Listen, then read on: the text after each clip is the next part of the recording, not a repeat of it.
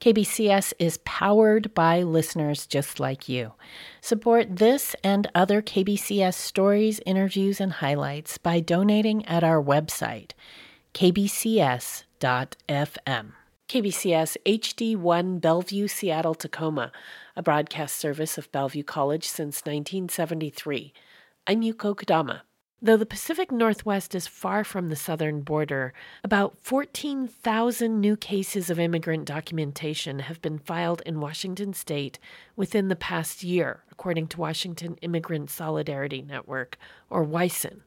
I spoke with WISN policy manager Vanessa Reyes yesterday about current conditions for immigrants in Washington, particularly at Riverton Park United Methodist Church in Tukwila where about 200 are staying. Tell me the range of the types of people that are here.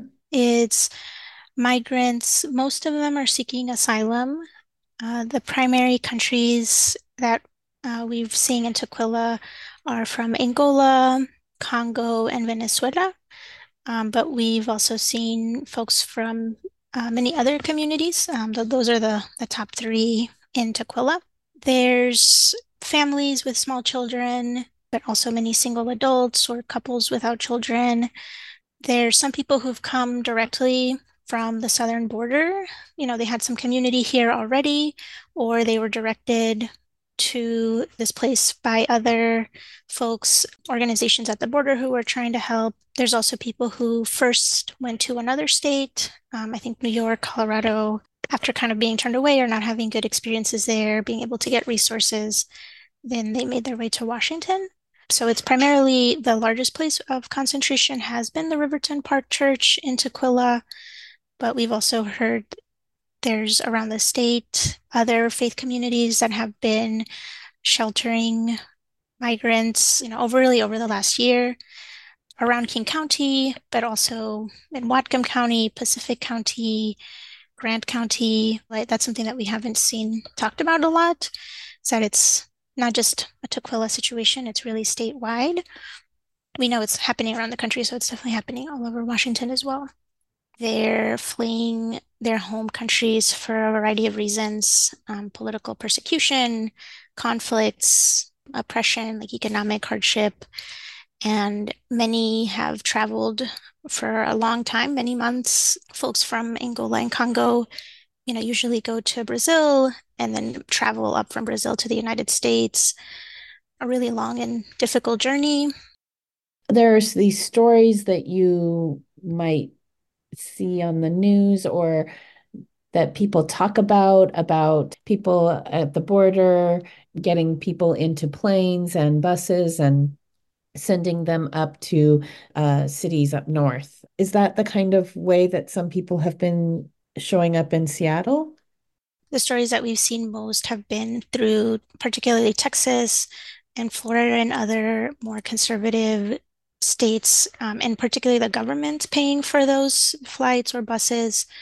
To my knowledge, that hasn't come to Washington, to Seattle specifically. We haven't received necessarily a bus from Texas the way that some other cities have, and that that has been a big story in media. So it's been more a trickling in of people arriving. And then, what are ways that people are helping this population? And maybe if you can speak just to some broad numbers of how many people are at Riverton Park and how many are thought of as being in Washington? Yeah, so I think since the last numbers that I saw that have passed through Riverton, not that necessarily are there right now, since last spring, I think was close to 900 based on intakes that they did.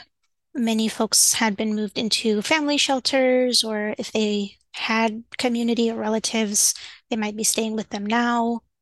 There's about, I think, almost 300 people at a hotel that was paid for by the by King County. There's 200 folks who the city of Seattle supported for a few weeks with a hotel, um, and they're now trying to figure out how to get additional support. I think at the church right now, I've heard it's also close to 200. In addition to that, the Riverton Park Church is paying for hotel rooms for about 100 people we know that there's about 90 more uh, within different Airbnbs that have been supported by different organizations. Those are kind of the numbers we know of um, in the region of, of groups of folks that have passed through that particular encampment. Based on numbers from the immigration courts and new cases that have been filed for people living in Washington, those say that there's 14,000 people who had new cases of someone who like arrived in the US within the last year, was living in Washington in the fiscal year 2023. So that's a pretty large number and much bigger than any previous year. I think even double the previous last highest year. Could you tell me be an update of what's been going on at the legislature? We have worked making an ask for a budget proviso.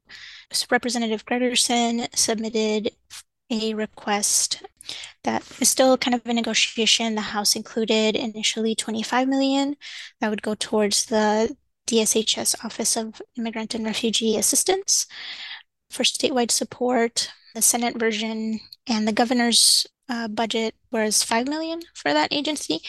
So I know budget negotiations are still kind of ongoing and wrapping up this week, and we're still trying to push for the higher number to provide more of a statewide and cohesive support uh, so that someone who arrives will have somewhere to go.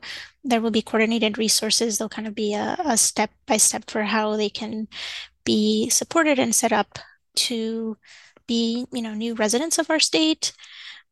So we're, you know, that's why we kind of are pushing for that. The state budgets have also included some funding for the Department of Commerce to provide funding for counties and I think specifically the city of Tukwila as well to try to respond to the emergency and be able to provide more shelter in particular, as that's been the biggest need.